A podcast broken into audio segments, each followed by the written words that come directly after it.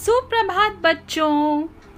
आज प्रिया मैम आप सभी को एक कहानी सुनाने जा रही हैं, जिसका नाम है गटरू गधा ये कहानी आपकी हिंदी पाठ्य पुस्तक गुंजन में दी गई है।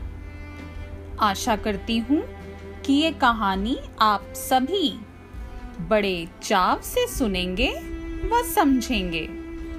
हमें इस कहानी से मिलने वाली सीख बहुत ही खास है। तो आइए आज इस रोचक कहानी को हम हम्म, पढ़ेंगे नहीं बल्कि सुनेंगे और वो भी मज़ेदार ढंग से। एक व्यापारी था।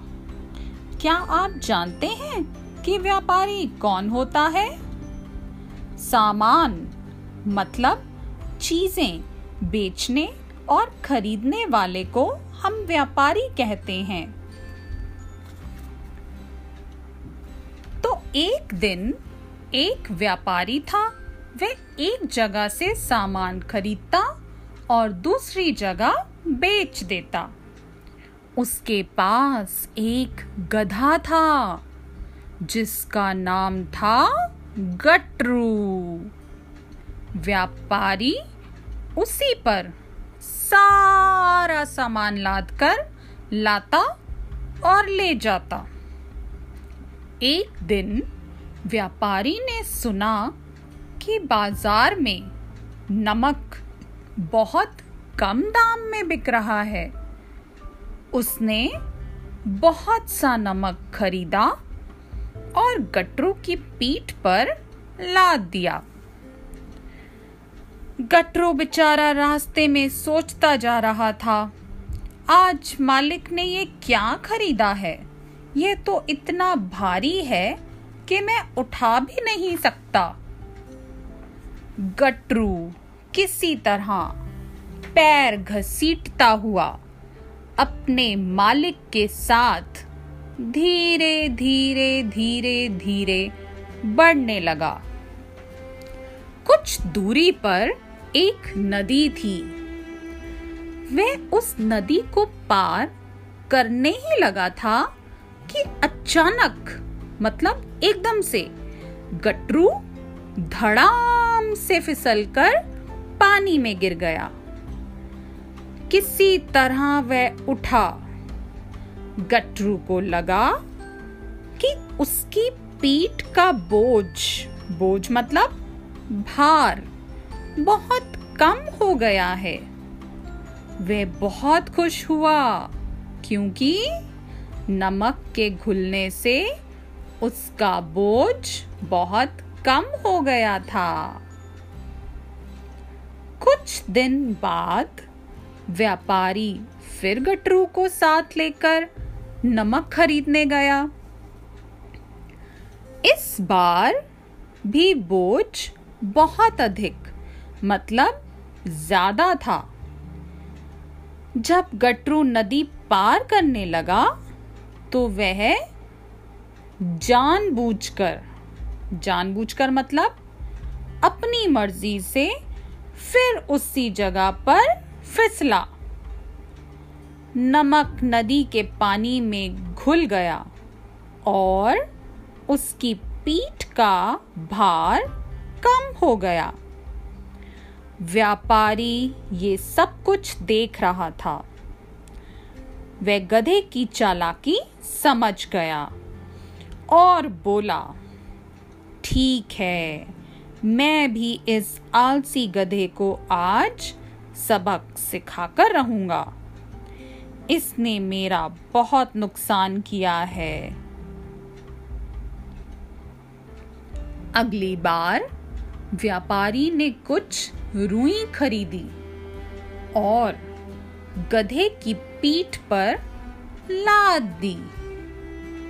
गटरू ने सोचा, इस बार भार बहुत कम है। पानी में घुलकर तो ये और भी कम हो जाएगा। गटरू मन ही मन बहुत खुश हुआ। वह नदी के पास पहुंचकर, जानबूझकर पानी में गिर गया। पता है फिर क्या हुआ? धीरे धीरे रुई में पानी भरने लगा। और जब रुई में पानी भर जाता है तो क्या होता है? रुई और भी भारी होती गई। अब गटरू ने सोचा, ओहो, अरे अरे अरे अरे अरे, ये क्या हुआ? मैं तो बोझ से झुका जा रहा हूँ।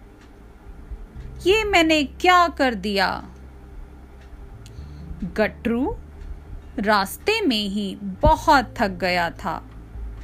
किसी तरह धीरे धीरे चलता हुआ, वह अपने घर पहुँचा। तो मेरे प्यारे बच्चों, बताओ, हमने इस कहानी से क्या सीखा? सोचो सोचो। हम्म? गटरू ने सोचा था कि पानी में गिरने से उसकी पीठ पर लदे सामान का बोझ कम हो जाएगा। लेकिन उसके साथ तो उल्टा ही हो गया। उसकी नासमझी के कारण पानी में गिरने से रुई का भार और भी बढ़ गया जिसे गटरू भी नहीं, बिल्कुल भी नहीं उठा पा रहा था। तो इसका मतलब गलत काम करने से काम बिगड़ जाता है। सोच समझकर काम करना अच्छा होता है। हमें कभी भी मेहनत करने से घबराना नहीं चाहिए।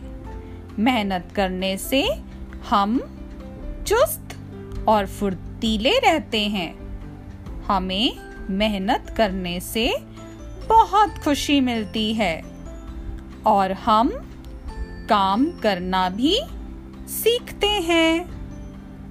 पता है बच्चों जो लोग मेहनत करते हैं, वे कभी भी किसी पर भी निर्भर नहीं रहते।